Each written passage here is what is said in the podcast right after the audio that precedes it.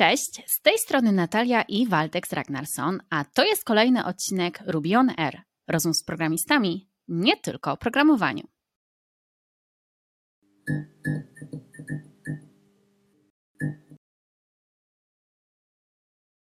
Na początku pozwólcie, że przedstawię dzisiejszego współprowadzącego Waldka. Cześć Waldek. Cześć wszystkim. A jeżeli chcecie bliżej poznać jego historię, jak z kierowcy malucha został senior QA w Ragnarsson, to kliknijcie link w opisie. A dzisiejszym tematem, od którego zaczniemy nasz odcinek, jest kod open source. Badanie The Forrester Wave wykazało, że nowoczesne aplikacje zawierają od 80 do 90% kodu open source. To naprawdę sporo, zwłaszcza biorąc pod uwagę, że ci, którzy pracują nad tym kodem, często tworzą go po godzinach, no i nierzadko zupełnie za darmo. O dwóch stronach medalu poświęcania się pracy nad rozwijaniem e, projektów open source i cenie, jaką czasami trzeba za to zapłacić, porozmawiamy dzisiaj z Piotrem Solnica. Cześć Piotrze, bardzo miło Cię gościć. Dzień dobry, bardzo się cieszę, że tu jestem. Um, Piotrze, zawsze zaczynam od backstory, e, od początków, jak to e, dany gość e, został programistą, ale tak naprawdę dzisiaj chciałabym zacząć trochę mm, od końca, od, od tego, gdzie jesteś teraz, bo mm, jesteś osobą, która na koncie ma pracę nad około 60 projektami open source. Jak to się w ogóle stało? Jak doszedłeś do tego miejsca? To dłuższa historia, postaram się streścić. Um, Stało się to tak, że zacząłem pracować jako programista Ruby on Rails w 2007 roku. Była to moja bodajże druga praca jako programista. I trafiłem na jedną rzecz, którą miałem zrobić w danym projekcie, mianowicie skonwertowanie danych z Google Spreadsheets do bazy mm. danych e, jakiejś tam Postgres czy coś. I to ciężko było osiągnąć w Ruby e, przy użyciu popularnych narzędzi. I stwierdziłem, że szukam czegoś lepszego, nie mogę znaleźć. Potem się okazało, że jest e, taki projekt, który się nazywa Data Mapper. Zainteresowałem się nim, zacząłem z nim pomagać i tak powoli, powoli e, zacząłem coś tam tworzyć na boku. A koniec końców zacząłem bardzo dużo pomagać z projektem Data Mapper, do tego stopnia, że zostałem zaproszony do core teamu. Um, to było w 2010 roku, czyli mniej więcej tak 3 latka mi zajęło, zanim um, trafiłem, tak, że powiem, na poważnie do, mm. do jakiegoś projektu open source'owego. No i od 2010 roku to po prostu powoli, powoli rosło, jak chodzi o ilość projektów i, i, i czas, jaki poświęcam na to. Um, no i koniec końców 60 parę projektów. 60 na końcu.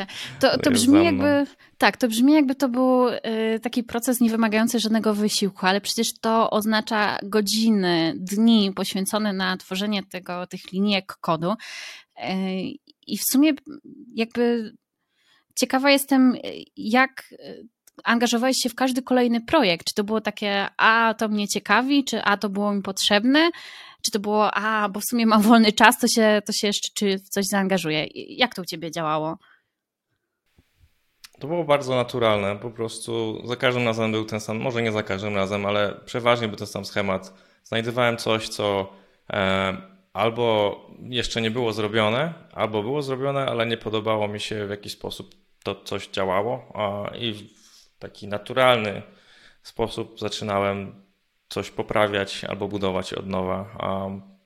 I koniec końców e, tworzyłem jakiś projekt rzeczywiście osobny, jakąś bibliotekę, e, albo zaczynałem pomagać z istniejącymi projektami, które jakby pasowały e, do moich wizji, powiedzmy. I, i, I w ten sposób też poznawałem coraz więcej osób w środowisku open source, stricte rubiowym. Um, I tak jak mówię, no, naturalnie, powoli, powoli na przestrzeni lat e, angażowałem się w coraz więcej rzeczy, inicjatyw, projektów i tak jakoś się wyszło. No to zanim jeszcze skupimy się na tym open source, e, to mam trochę pytanie właśnie o Twoją karierę jako, jako rubiowca, bo mówisz, że zacząłeś, pierwszy komercyjny projekt był w 2007 roku. Mm, na czym on polegał i w jakim to było obszarze, że aż życie doprowadziło to później do tego open source'a? Ja zacząłem pracować, w ogóle moja pierwsza praca to było e, tak zwany web development. E, standardowy stack w tamtych latach to był PHP i, MySQL i tak dalej e, i tego właśnie używałem. I po jakimś czasie się jakby wypaliłem jako PHP-owiec, dosyć szybko w sumie. Um, I tak naprawdę to chciałem pójść w Pythona. Nawet się go trochę nauczyłem, a potem się okazało, że na uczelni, na której się uczyłem, e, gdzieś tam w naszym internetowym systemie pojawiło się ogłoszenie pracy, że szukają programisty Ruby on Rails. I mniej więcej w tym samym czasie, jeśli dobrze pamiętam, mój kolega e, ze studiów, kolega zasugerował mi, żebym zainteresował się frameworkiem Ruby on Rails. Um, no i tak zrobiłem. I zupełnie z głupa stwierdziłem, że napiszę pracę inżynierską Ruby on Rails, co też zrobiłem i w międzyczasie zaaplikowałem na to stanowisko programisty Ruby on Rails. To była lokalna firma, firma w Krakowie, Lunar Logic Polska. Um, jedna z pierwszych firm konsultingowych robiących w Ruby w Polsce w ogóle, o ile nie pierwsza. I tak zacząłem.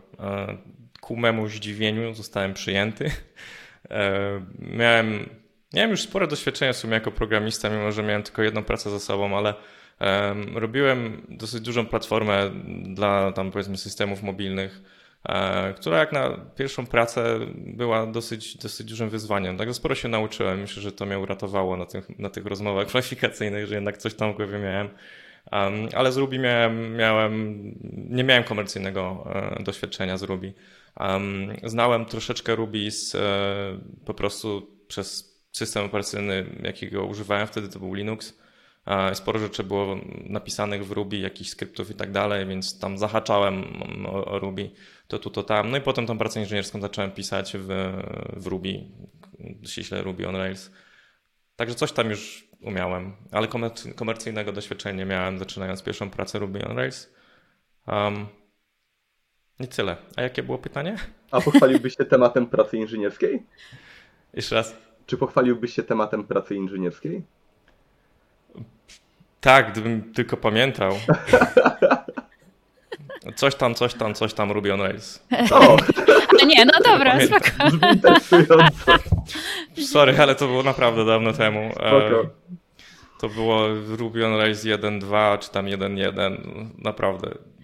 Nie za historię. Przepraszam, nie pamiętam. Tak. Nie, nie, nie. Ja tak studia to tak, tak trochę na boku miałem. Już bardziej na pracy się skupiałem zawodowo mm -hmm. i z mhm. tych studiów to chciałem uciekać jak najszybciej. No to jest takie dosyć typowe. Teraz jeszcze, jeszcze silniejszy jest ten trend, nie? że jednak studia to gdzieś tam powiedzmy albo no, na boku, e, a jeżeli już ktoś jedno, interesuje się programowaniem, to jednak to doświadczenie komercyjne po prostu może zacząć zdobywać praktycznie od, e, od początku. Mamy takiego mm, chłopaka bardzo zdolnego, właśnie rubiowca, który zaczął u nas, e, w zeszłym roku zrobił u nas mm, praktyki. Po praktykach zaczął u nas pracować i tak jakoś rozmawialiśmy o nowym projekcie i tam na ile godzin może się zaangażować i wyszło na to, że we wrześniu będzie musiał zobaczyć, jaki ma plan zajęć, bo wraca do szkoły. I uświadomiłam sobie, że on ma 17 lat, więc bardzo szybko y, niektórzy zdobywają to doświadczenie komercyjne a i po prostu jak są zdolnymi programistami, no to jakby nic więcej nie potrzeba, nie? Sama te umiejętności mówią za siebie. Tak, pracowałem kiedyś też właśnie z koleżanką, programistką, która wydzwaniała się e, z nami podczas y, godziny wychowawczej w szkole. O, no tak, no, tak bywa. Czyli ty Piotrze też zaczynałeś pracować będąc na studiach. A, tak jest. E, na drugim roku studiów a, lub trzecim, zależy jak. Zacząłem studia, ale po roku przestałem, zmieniłem uczelnię po roku i um, na trzecim roku, jak chodzi o. Minęły trzy lata, odkąd zacząłem studia. tak powiem. I zacząłem, zacząłem. Tam pierwszy, jakby taką fuszkę na boku, jak to się mówi, złapałem. To było, to było w PHP. Um, tak, to, to, to było środek studiów, powiedzmy. O. E, trochę powracając do tematu open source. E, z mojej perspektywy, jako osoby niezaangażowanej w, w ruch open source. Wygląda to trochę mm, tak, jakby ta społeczność była nieco zamknięta, w przeciwieństwie do kodu, który tworzą. E, czy mógłbyś może powiedzieć, w jaki sposób można się najłatwiej zaangażować w społeczność open source Jak ty zacząłeś, to wiemy, ale czy kiedy znajdziesz na przykład błąd, poddatność, to wtedy zgłaszasz to do zespołu, który za to odpowiada, czy wygląda to jakoś inaczej. Jak w ogóle zacząć swoją przygodę z open source? Ale ja mam bardzo uniwersalną odpowiedź na to, e, żeby zacząć robić coś, co cię po prostu bardzo, bardzo cieszy. Często ludzie przychodzą i, i, i, pytają się, w czym mogą pomóc, co mogą zrobić. Czy można jakiś tam issues im podrzucić z GitHuba, nad którymi mogliby popracować, bardzo by chcieli pomóc. Um, I wydaje mi się, że to nie jest dobra strategia, bo e, wtedy jakby ktoś ci narzuca e, pracę, mimo że jakby wychodzisz ty z inicjatywą, ale jednak oczekujesz, że ktoś ci przydzieli taskę po prostu.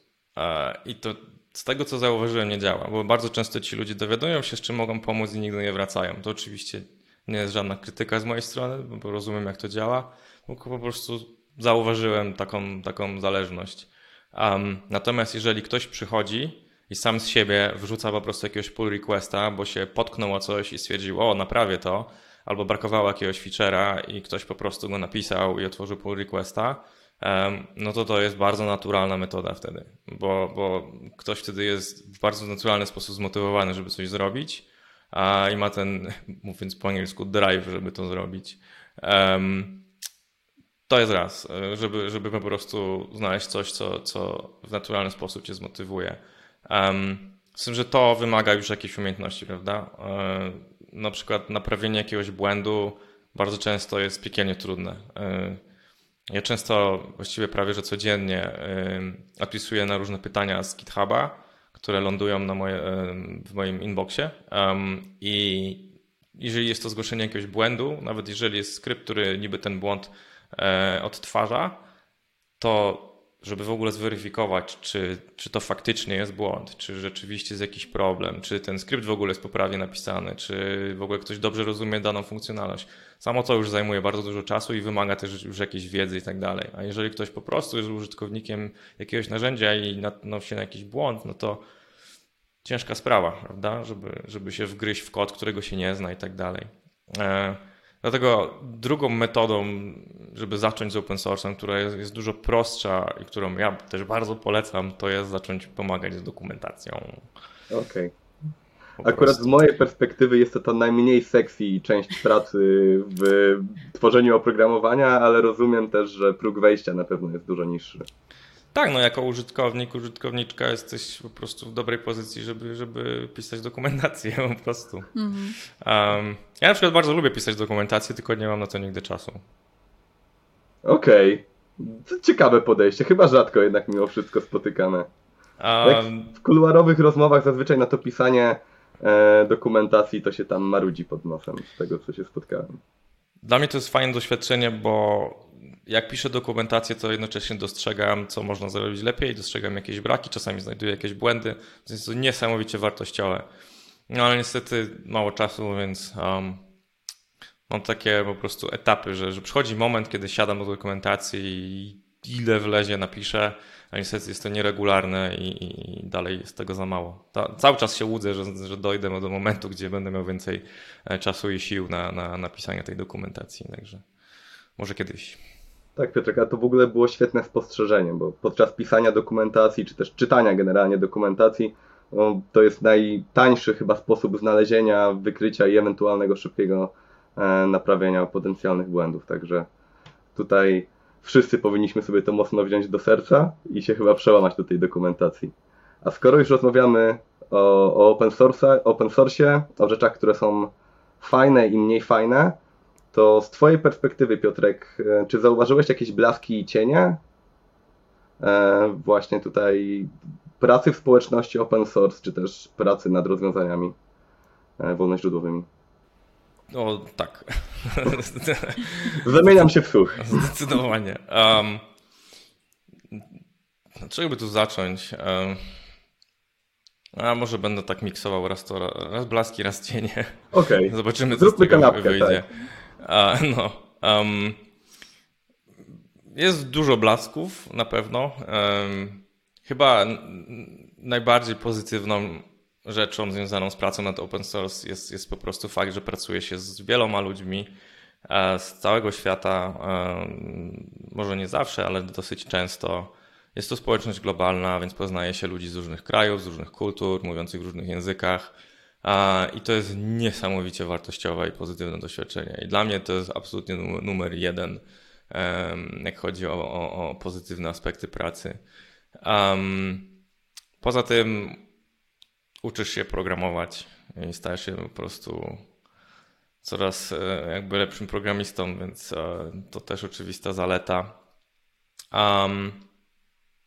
Jeszcze taką fajną rzeczą jest, jest to, że to właśnie moja historia przede wszystkim, że znajduje się coś, co nie działa i można to naprawić i to jest super. Mało tego, można się podzielić tym, tym rozwiązaniem z innymi ludźmi i wtedy oni z tego skorzystają, więc super sprawa.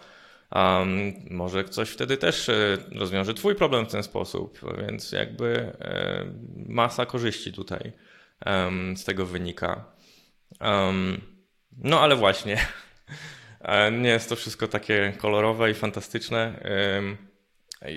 Ja taką granicę dostrzegłem, kiedy jakby przeszedłem z takiej czystej jakby frajdy open source'owej do, do, do po prostu pracy i, i był taki moment, gdzie zorientowałem się, że to nie jest już tak, że po prostu robię rzeczy, które chcę robić, bo mnie cieszą i, i jakby uczę się cały czas i, i poznaję nowych ludzi i tak dalej, tylko po prostu w coraz większym stopniu, z miesiąca na miesiąc, z roku na rok, mam coraz więcej takiej zwykłej, normalnej roboty, mówiąc wprost, takiej po prostu żmutnej roboty, gdzie, nie wiem, patrzę na jakiegoś maila i sobie myślę, o, no nie, zapomniałem tego release'a znowu zrobić, no dobra. I tego jest po prostu z czasem coraz więcej. Um, I to jest taki moment, kiedy praca open source staje się jednocześnie jakby, właśnie, staje się pracą. To już nie jest hobby, nie jest coś, co E, daje ci tylko i wyłącznie Friday korzyści, miło spędzasz czas i tak dalej, tylko jest po prostu w jakimś stopniu pracą i wywiera jakąś tam presję na ciebie, e, powoduje, że może jesteś jakby trochę bardziej zestresowany, no i to wtedy nie jest zbyt dobre. I trzeba się nauczyć jakby radzić sobie e, z takimi realiami nowymi. No i mi to zajęło ładne parę lat, szczerze powiedziawszy. Ja wiem, że niektórzy ludzie sobie z tym radzą bardzo dobrze od samego początku. Zazdroszczę, nie wiem jak oni to zrobili. E, jest to na pewno kwestia też charakteru i, i, i jak ktoś został w ogóle wychowany i tak dalej. Um, ja mam coś takiego, że bardzo, bardzo, bardzo czuję potrzebę pomagania ludziom i do, do, do takiego stopnia, że w przypadku open source'u właśnie odbiło się to źle na mnie, bo zacząłem w ogóle zaniedbywać swoje sprawy bo siedziałem i odpowiadałem na pytania, siedziałem na czatach, forach, w mailach i w kodzie oczywiście też e, i, i się trochę w tym po prostu zatraciłem, także też trzeba na to uważać. Um, ale jeżeli się człowiek nauczy, jak sobie z tym radzić, to może być dalej bardzo, bardzo fajnie. Um, I to jest chyba jakby największy właśnie minus, że jest to praca, właśnie praca, podkreślam, jest to praca, za którą zazwyczaj nikt ci nie płaci i musisz to robić we własnym zakresie, organizować sobie ten czas, jakby trzymać jakoś balans między pracą zawodową, nazwijmy to, za którą ci płacą i tą pracą open source'ową, która ma być po prostu jakimś tam rodzajem e, takiej odskoczni od zwykłej codziennej roboty, tak. No i co? To jest właściwie, szczerze mówiąc, chyba jedyny duży minus Okej. Okay. Wspomniałeś, Piotrek, że bardzo istotne jest dla Ciebie właśnie to poczucie misji, a że pracujesz, wkładasz swój wysiłek w to, żeby komuś pomóc, rozwiązać czyjś problem. Z drugiej strony jednak rozwiązania open source'owe są bardzo często wykorzystywane przez firmy komercyjne do swoich projektów i w tym pewnie też wiążą się pewnego rodzaju e, no jednak cienie pracy przy projektach open source. Tutaj chciałbym nawiązać do tej podatności Log4j i do przypadku twórcy CURL-a. Ja przepraszam, nie pamiętam imienia ani nazwiska, ale wtedy wystąpiła tam taka sytuacja, że dostał on de facto wezwanie od jednej z korporacji, żeby w przeciągu 24 godzin odpowiedzieć im na pytania, w jaki sposób używał Log4j, czy on odkrył te podatności i tak dalej. No i teraz tutaj się rodzi pytanie, na ile to jest w porządku, czy też na ile to wpływa na, na nastawienie twórców kodu open source potem do takich sytuacji, jeżeli no, firmy zarabiają pieniądze na ich pracy, za którą nie otrzymali zapłaty i de facto tak naprawdę nie wychodzą z prośbą, a z żądaniem na przykład wsparcia danej biblioteki. Jak ty to odbierasz? Czy to był problem, który cię spotkał? Ale na szczęście nie spotkało mnie nigdy e, coś takiego.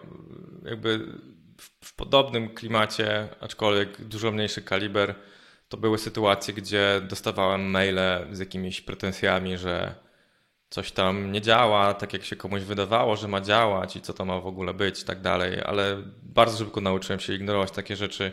E, poza tym było tego naprawdę mało, więc e, no, na szczęście nie, ma, nie mam tutaj jakichś takich przykrych doświadczeń, bo e, ja pamiętam w miarę tą, tą sytuację z, z, tym, z, tym, z tym mailem. To na Twitterze się przy, przy, przewijało przez jakiś czas. Wydaje mi się, że to akurat w tym konkretnym przypadku to, to była tylko kwestia uruchomienia jakichś procedur, które były źle wdrożone. Ten mail po prostu nie powinien był chyba być w ogóle wysłany i ktoś tam gdzieś tam był być może niezbyt kompetentny i tyle. Um, nie traktowałbym tego jakoś super poważnie. Oczywiście można to rozdmuchać strasznie, ale wydaje mi się, że to była taka bardziej taki, taki śmieszny przypadek e, i, i, i tyle. E, ale no mieć pretensje do, do kogoś, że, że open source, który ma się za darmo, nie działa tak, jak ktoś oczekuje, no to jest to też jakby taka trochę zła perspektywa, ale to jest przede wszystkim wydaje mi się, że to jest kwestia tu edukacji. Na zasadzie ludzie muszą się nauczyć o co w tym chodzi, skąd się bierze ten open source, jak on powstaje, um, że jakby jest licencja, która mówi róbcie z tym co chcecie, ja nie ponoszę za to żadnej odpowiedzialności, do widzenia. Um, no i tyle. Um, jeżeli ktoś ma pretensje i pisze tam jakiś artykuł, czy wysyła jakieś prywatne wiadomości, no to po prostu ma złą jakby jest, jest, jest, ma zły punkt widzenia i tyle. I trzeba to wyprostować. E, co nie zmienia faktu, że coś takiego może bardzo, bardzo źle na kogoś wpłynąć. Jeżeli ktoś jest, e, nie wiem, bardziej wrażliwy albo ma mniejsze doświadczenie, mm, ja to sam, po sobie wiem. 10 lat temu, jakby ktoś skrytykował mój projekt open source'owy, no to bym to bardzo źle jakby odebrał i, i, i bym to po prostu przeżywał. E, teraz dużo lepiej sobie z tym radzę, ale, ale zajęło mi to trochę czasu, nie? Dlatego, no wiadomo, trzeba, trzeba oczywiście podkreślać, że jeżeli taka sytuacja, że ktoś ma pretensje, czy wręcz jakieś żądania, zwłaszcza jeżeli to są jakieś kwestie prawne, jakieś, jakieś autentyczne po prostu groźby, no to trzeba ostro na to oczywiście reagować, nie można tego bagatelizować.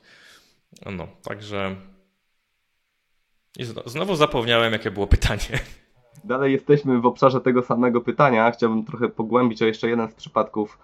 Um, Jeden z modułów e, nodowych zawierał w sobie ostatnio e, zmianę, która powodowała, że jeżeli byłeś deweloperem, który używa tej, tego modułu i ma IP z Białorusi bądź z Rosji, e, to doklejało to do Twojego projektu plik tekstowy z antywojennym przekazem. E, czy spotkałeś się w swojej karierze, w swojej przygodzie z open source'em, z jakimś wykorzystaniem e, bibliotek, czy też właśnie modułów open source'owych w sposób e, niebezpieczny, na przykład do rozprzestrzeniania malware'u lub do wyrządzania szkód użytkownikom? I czy widzisz w tym ryzyko, czy uważasz, że to ryzyko jest pomijalne? Nie no, to jest ogromny problem, mm, który właściwie dopiero teraz wypływa um, przy, przy, przy, tej skali, jaką mamy. E, jest to zdecydowanie problem. Um, osobiście nie spotkało mnie konkretnie, ani, ani, ani nie, nie wiem, e, żeby któryś z moich projektów został w jakiś zły sposób wykorzystany, ale doskonale zdaję sobie sprawę, że problem bezpieczeństwa w, e, w świecie open source jest duży i właśnie sprowadza się do tego, że jakby koniec końców nikt za to nie jest odpowiedzialny. E, I, próbujemy znaleźć kogoś, kto powinien być za to odpowiedzialny. Jest to trudne bardzo, no bo kto, kto by to miał być, prawda? Um, dlatego pojawiają się jakieś inicjatywy typu zatrudnianie po prostu maintainerów różnych projektów, płacenie im poprzez jakieś tam GitHub Sponsors i tak dalej, ale to w dalszym ciągu jest, jest, jest bardzo takie niesprecyzowane, nie do końca jasne. Nie ma tutaj prostej sprawy typu jest jakiś programista, programistka, jest kontrakt, są pieniądze i tyle i wiadomo na czym ta praca polega, tylko po prostu są jacyś ludzie, którzy coś robią, są jakieś oczekiwania, ale nie wiadomo jak, jak to wyegzekwować. Um, dlatego myślę, że problem bezpieczeństwa jest gigantyczny i myślę, że będzie coraz gorzej. Um, no ale no, są firmy i ludzie, którzy próbują coś z tym zrobić, więc miejmy nadzieję, że osiągną sukces. Rozumiem. E, na początku naszej rozmowy też przewinęło się, że pracowałeś w 60 projektach open source'owych. E, tutaj się rodzi moje pytanie. Ja jako tester pracowałem kiedyś w trzech projektach naraz i przerzutność uwagi, którą musiałem mieć, była dla mnie bardzo męcząca. E, skoro pracowałeś w 60 projektach, to czy mógłbyś zdradzić w ilu naraz i jak sobie radziłeś właśnie z tym problemem przerzutności uwagi i szybką zmianą wątków i, i po prostu jak sobie z tym radziłeś? A, hmm. to ja może najpierw e, sprostuję. To, to, to jest tak, że ja mam cały czas ponad 60 projektów na głowie. E, nie to, że do, dotychczas pracowałem w suma summarum, że tam, nie wiem, część z nich już na przykład nie istnieje, czy coś w tym stylu. Jakbym to policzył, to to by było jeszcze więcej. Um, to ponad 100 na pewno. E, to jest tak, przede wszystkim to są biblioteki, prawda? Więc wiele z tych projektów to są bardzo małe projekty, projekty, które nie wymagają ciągłej pracy. Um, a radzę sobie z tym tak, że powoli od jakichś dwóch, trzech lat staram się automatyzować co się da. I to niesamowicie pomogło. Nie wszystkie, ale część z tych projektów mają częściowo zautomatyzowane maintenance. Dużo rzeczy typu aktualizowanie różnych plików, które są w wielu repozytoriach naraz, y, czy nawet robienie release'u, to jest częściowo lub w pełni zautomatyzowane. E, w ogóle pracuję nad całym takim systemem do automatyzacji i maintenance'u projektów open source'owych, który może kiedyś w końcu ujrzy światło dzienne. Na razie używamy go wewnętrznie w paru tam projektach na GitHubie, ale planuję go w końcu jakby e, upublicznić, wydać oficjalnie. E, I to bardzo pomogło, naprawdę, bo poświęcałem bardzo dużo czasu na różnego rodzaju zadania typu zaktualizować jakiegoś badża, bo URL już był nieaktualny i coś tam się źle wyświetla. Jakieś takie po prostu drobnostki, które naprawdę zajmowały czas. Um, no i co? No i to właściwie tyle. Tak sobie z tym radzę. Automatyzuję co się da. Jak chodzi o y, to rozproszenie uwagi, to jest to rzeczywiście duży problem. Um, ja dosyć regularnie robię coś takiego, że po prostu dosłownie robię sobie diagramy z tymi wszystkimi projektami, patrzę jak one są połączone ze sobą. Um, tak zwany mind mapping robię e, przy użyciu tych projektów. Um, często też e, po prostu mamy spotkania, czy często co jakiś czas mamy spotkania e, wewnątrz jakby teamów w różnych projektach i sobie jakby rozmawiamy o tym, co zrobić, jak zrobić, w którym kierunku idziemy i tak dalej, co też bardzo pomaga. Um, i co? I robienie rzeczy regularnie też pomaga, bo kiedyś miałem tak, że jakby takimi zrywami pracowałem, że pracowałem strasznie dużo, strasznie dużo i bez przerwy i cały czas. I potem przerwa na 2-3 miesiące i prawie nic nie robiłem. A teraz staram się jednak tak po kawałeczku. Jest to dla mnie ekstremalnie trudne tak w ogóle, ale, ale, ale staram się to robić.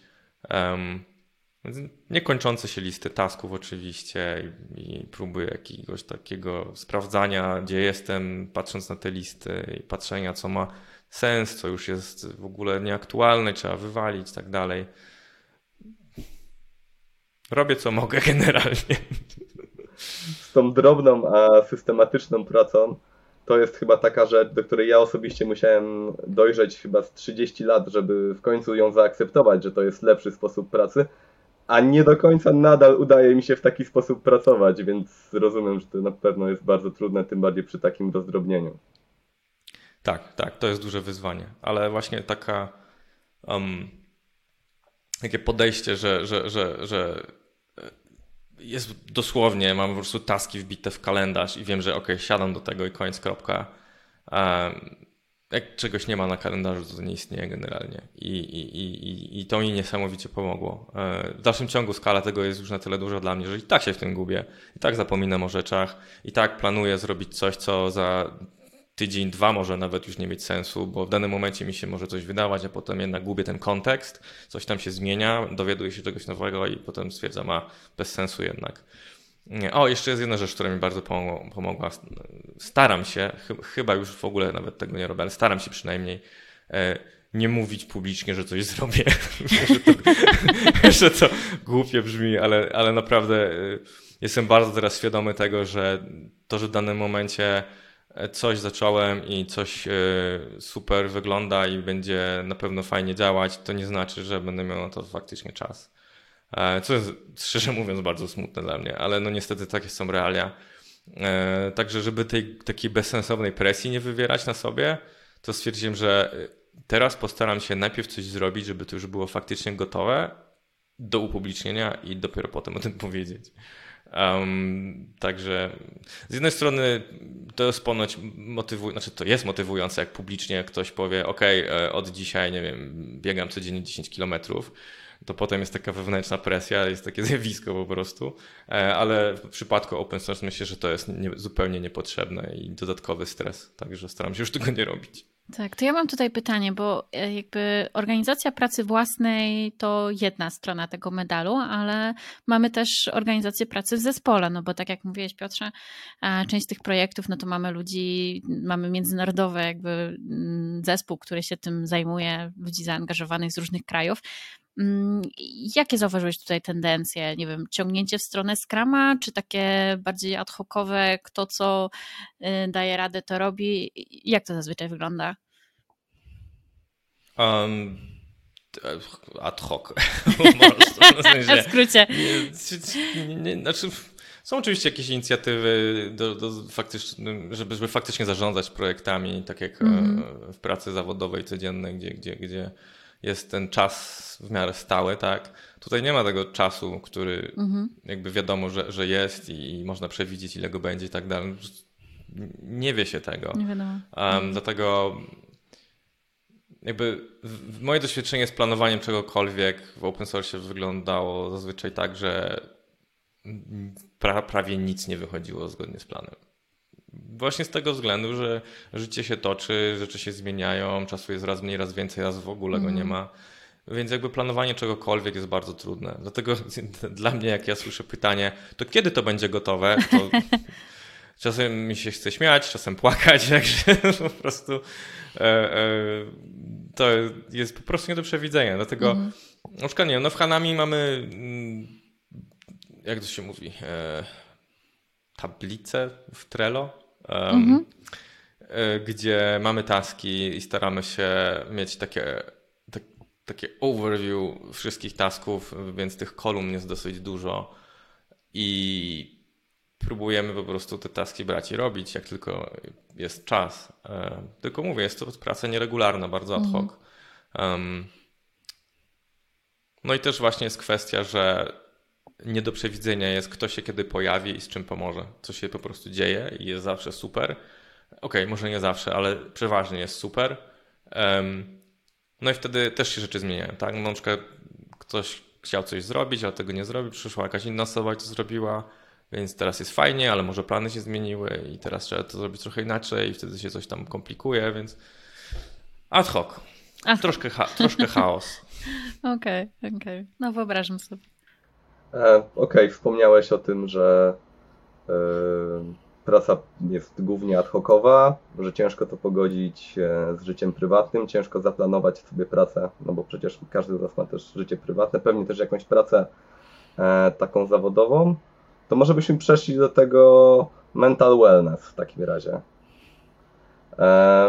W jaki sposób ty dbasz o mental wellness? Mówiłeś, że kiedyś był to dla ciebie problem.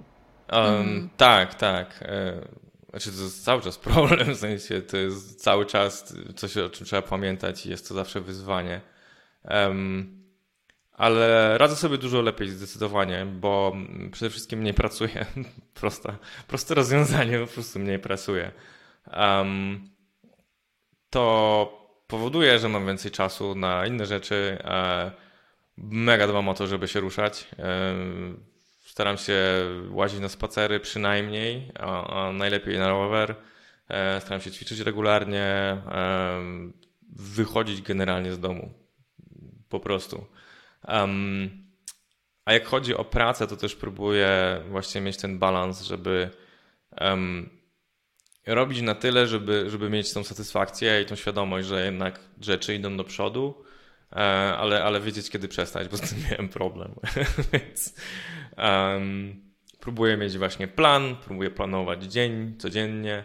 Um, próbuję. Um, ostatnio nawet mi to lepiej idzie nie przeginać ilością rzeczy, które chcę zrobić w ciągu jednego dnia.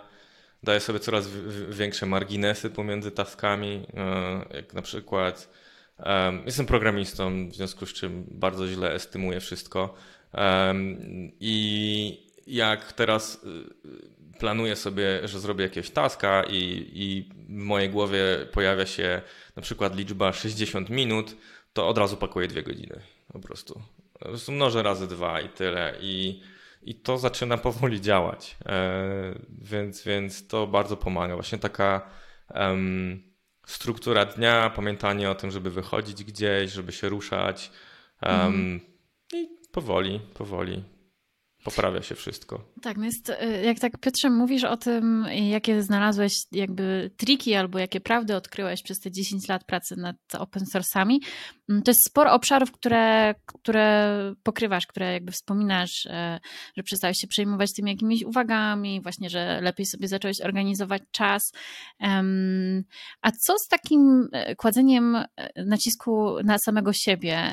Czy miałeś jakieś takie momenty, w których, nie wiem, twój perfekcjonizm się, się przejawiał i czy, czy w ogóle coś takiego u ciebie występowało? Czy od początku miałeś takie robię w open source, robię tyle, ile mogę, jest w porządku, czy miałeś raczej właśnie to drugie, o Boże, to musi być idealne i kładłeś na siebie jakąś taką presję? Um, tak, kładłem presję. Mm-hmm.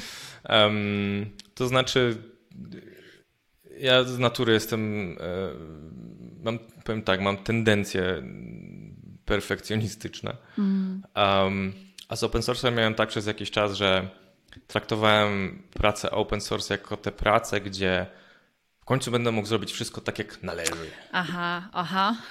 Że jak już robię ten open source, to, to teraz to już będę robił to wszystko tak, jak trzeba, prawda? I wtedy wszystko będzie super. No i nie było.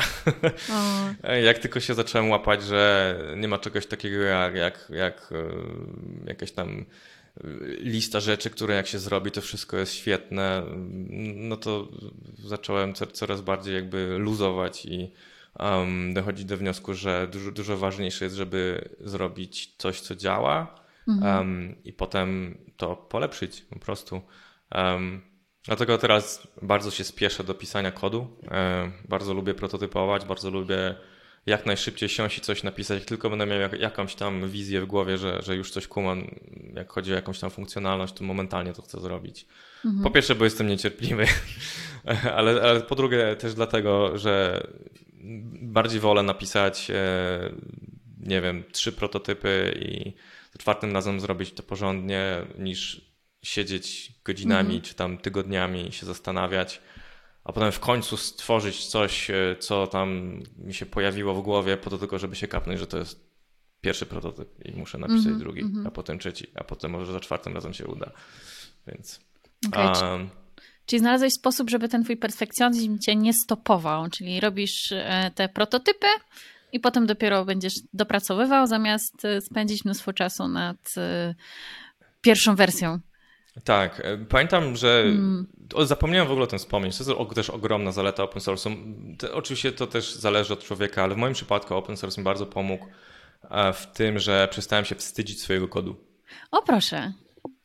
Co to znaczy? E, to znaczy, że um, zauważyłem, że nie tylko zresztą u siebie, ale, ale wi, wi, dalej widuję to u innych ludzi, taką tendencję, że coś się napisało i jest ci aż głupio, że oje, ale to brzydko napisane i w ogóle aż wstyd pokazać i tak dalej. I ja się zupełnie tego pozbyłem. E, zacząłem po prostu. Na początku musiałem niesamowicie dużo czasu spędzić, zanim coś w ogóle e, opublikowałem na GitHubie. Mhm. Naprawdę, naprawdę bardzo dużo czasu. E, I na wszystkie strony musiałem to zweryfikować. Bardzo się bałem, że ktoś zobaczy, jak, jak, jak źle pisze kod, dosłownie. Więc mm -hmm. zajęło mi to trochę czasu. No i po, po, po paru latach y, kompletnie się tego pozbyłem i, i, w tym momencie mogę napisać absolutnie cokolwiek i, i wepchnąć to na, na, na GitHuba, co mi się zresztą y, zdarzało nieraz, że już napisałem coś i, i to było na przykład kompletnie zepsute, ale co z tego? Miałem jakiś pomysł, coś, coś tam wrzuciłem, coś, coś komuś pokazałem, wyszła z tego jakaś dyskusja i mm. zawsze to była jakaś wartość. Um, nie mówię oczywiście, żeby pchać na GitHuba byle co, jak tylko ma się bardziej kreatywny dzień, tylko bardziej mi chodzi o to, żeby się, żeby, żeby, żeby się nie bać pisać kodu Aha. i nie ma czegoś takiego, że się człowiek powinien wstydzić, e, że coś źle napisał, um, bo jest to, jest to po prostu niepotrzebne. Także mhm. open source może w tym pomóc. Nie mówię, że, że absolutnie każdemu w tym pomoże, ale w moim przypadku na pewno to pomogło. To wynika z tego, że bardzo dużo pisałem tego kodu i bardzo dużo go publikowałem i w większości przypadków e, e, spotykałem się z, z pozytywnymi reakcjami. Rzadko się zdarza, że, że e, czasem się niestety zdarza, ale rzadko mm. na szczęście, że, że ktoś dosłownie będzie w bardzo negatywny sposób odnosił się do tego, co się opublikowało na GitHubie czy gdziekolwiek indziej.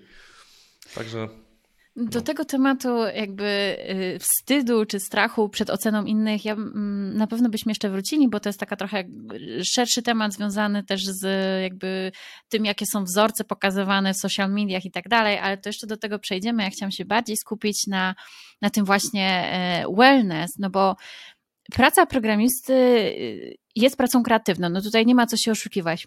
Trzeba wymyślać rozwiązania, ten, ten kod trzeba napisać um, i nie dość, że ty jako y, programista masz pracę dzienną swoją zawodową, no to jeszcze spędzasz czas na open source'ach, więc nie, trudno mi sobie wyobrazić takie obciążenie umysłowe, pracę 16, 12, 16 godzin kreatywnej e, w ciągu, w ciągu dnia. Y, no a nawet jeżeli ktoś ma tylko te 8 godzin, to brzmi jak takie wielkie obciążenie. Czy, czy, czy myślisz, że właśnie programiści są jakąś taką specjalną grupą narażoną na, na to wypalenie, czy na to zmęczenie, bo, bo po prostu cały czas muszą być kreatywni?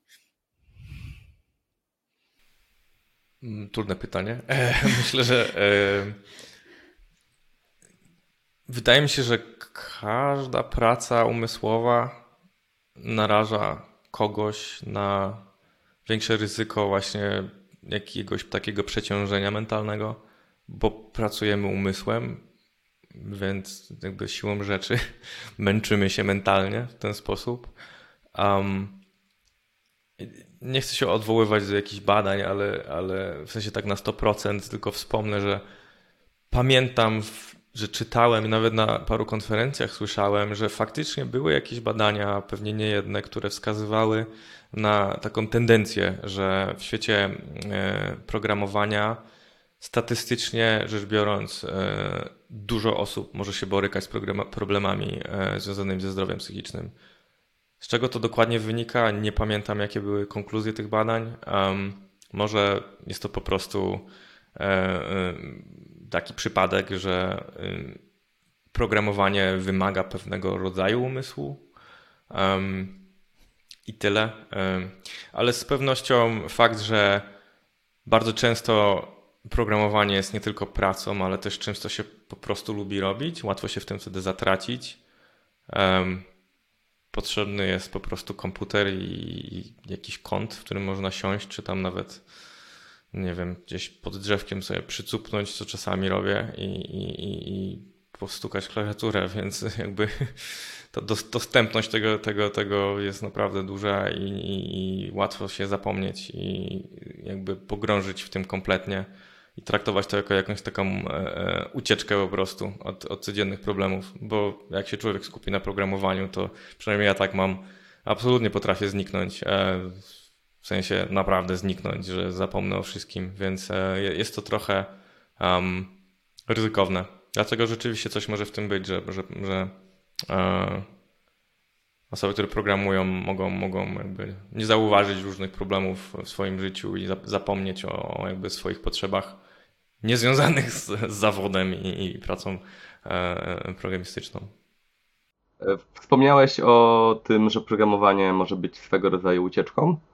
E, czy nie jest tak, że niektóre projekty open source'owe mogą być odpowiednikiem tego prywatnego projektu, od, do którego się ucieka od tych projektów swoich komercyjnych, e, który jest na przykład powiązany z Twoją pasją, czy z jakąś inną sferą, która Cię interesuje i w którym można się naprawdę spełniać? Czy Ty masz taki jakiś jeden projekt, do którego uciekasz i właśnie pracujesz z nim z jakiegoś poczucia pasji, czy też po prostu dla przyjemności dla siebie?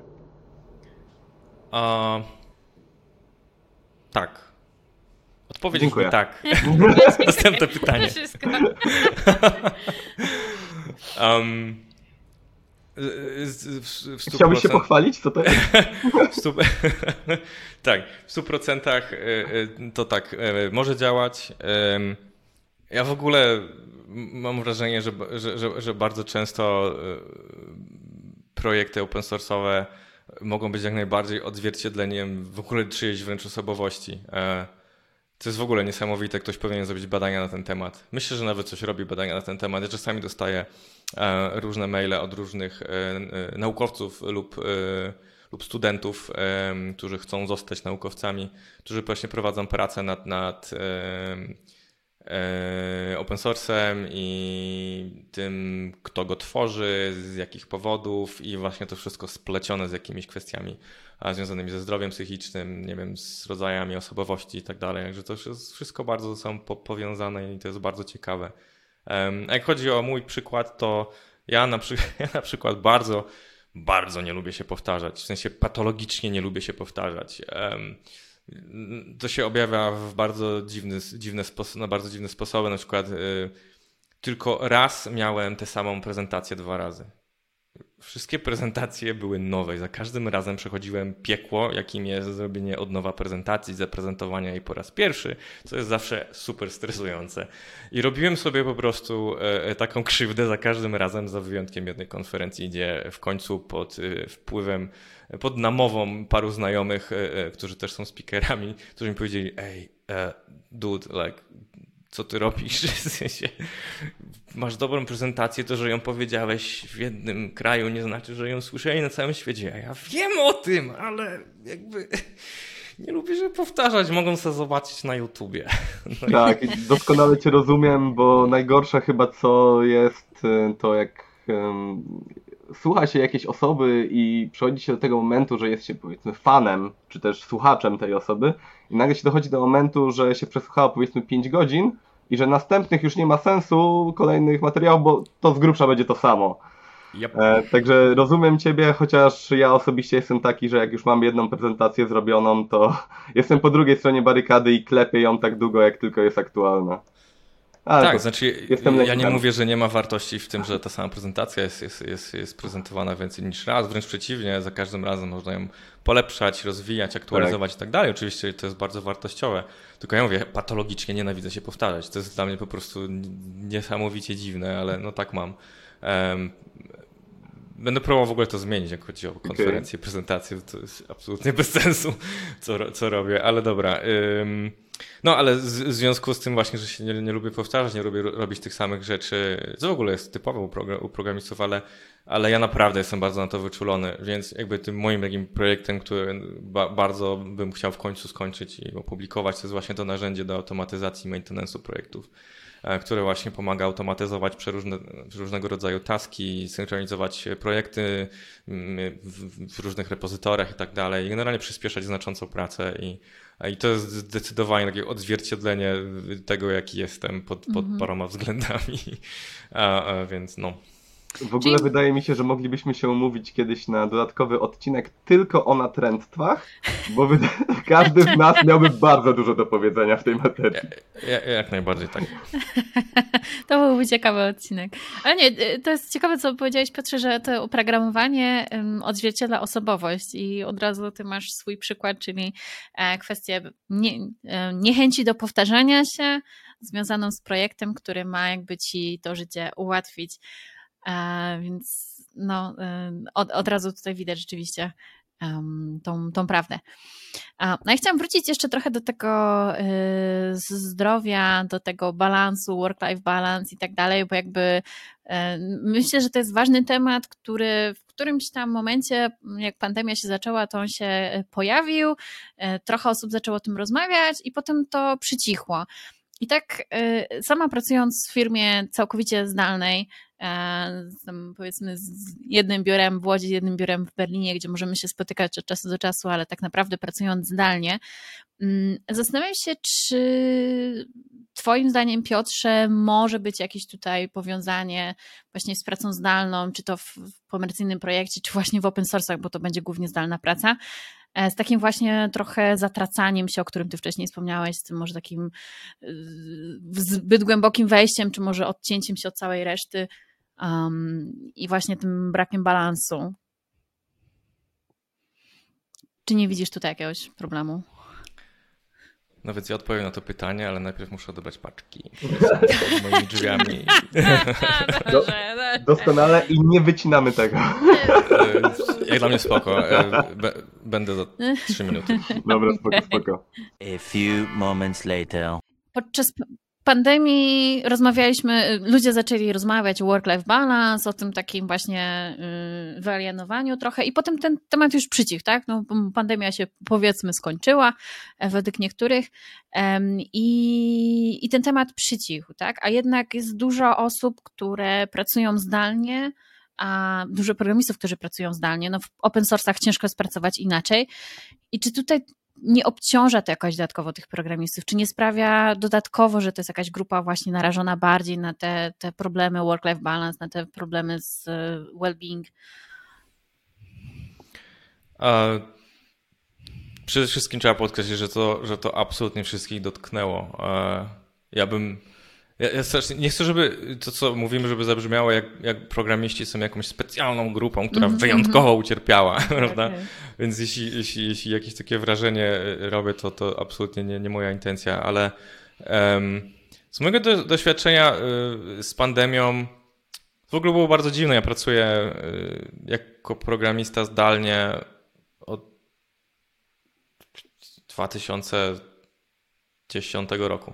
-hmm z króciutkimi e, epizodami, gdzie pracowałem z biura e, w jakimś coworku albo, albo e, w firmie, która mi zaproponowała biurko, bo używali moich open source'ów. Mhm. Um, także jak się zaczęła pandemia, to jakby to zamknięcie w, w domu dodatkowe oczywiście było jakby mało pozytywne. Mhm. Um, ale jakby charakter mojej pracy się nie zmienił.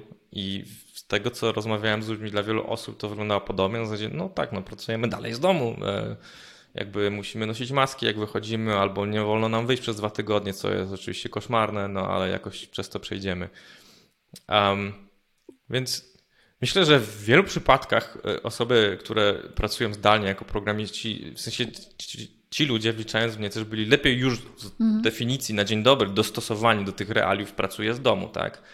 Ja myślę, że to było dużo gorsze dla ludzi, których życie się diametralnie nagle zmieniło, mhm. że e, zwłaszcza ludzi z dziećmi, prawda? Jeżeli, jeżeli ktoś ma dzieci i chodzi sobie do biura i te dzieci sobie idą do przedszkola, szkoły i tak dalej i jest te 7-8 godzin w tym biurze, gdzie można się jakby skupić na tej pracy, gdzie są, jest, jest, to, jest, jest ta atmosfera pracy, wszyscy robią to, co mają robić, przynajmniej powinni, no to jakby spoko, ale jak mhm. nagle jesteśmy zamknięci w domu i musimy tą samą pracę zrobić, tylko teraz w domu z dziećmi za ścianą, mm. czy tam mm. piętro że jak ktoś y, y, ma to szczęście i ma dom e, z piętrem, no to jakby to jest masakra. W sensie wiem po, po, po nawet moich znajomych, że no to jest absolutna wyzwanie. po prostu masakra i potworne wyzwanie. Się, że te osoby były najbardziej narażone na efekty pandemii mm -hmm. i, i te osoby najgorzej to zniosły.